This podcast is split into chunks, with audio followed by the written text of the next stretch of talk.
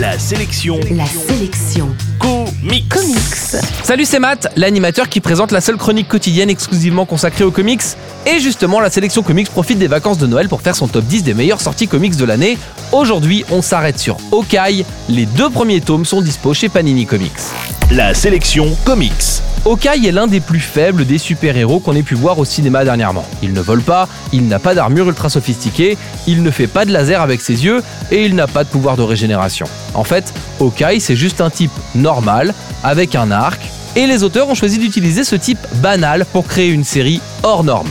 Hawkeye est donc blessé en mission, il passe quelques semaines à l'hôpital, et quand il rentre chez lui, il se rend compte qu'un caïd local arnaque les habitants du petit immeuble dans lequel il vit, un peu à la façon de Robin des Bois, il va donc prendre la défense de ses opprimés. On est bien d'accord, ce n'est pas le pitch de la série qui en fait un truc exceptionnel.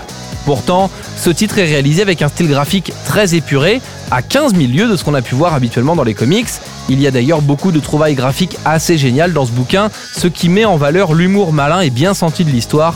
On alterne entre les scènes où le héros a besoin d'aide pour faire marcher son lecteur DVD, parce qu'il est trop nul pour le faire tout seul, avec des scènes d'action pas piquées des verres dans une caricature de film d'espionnage.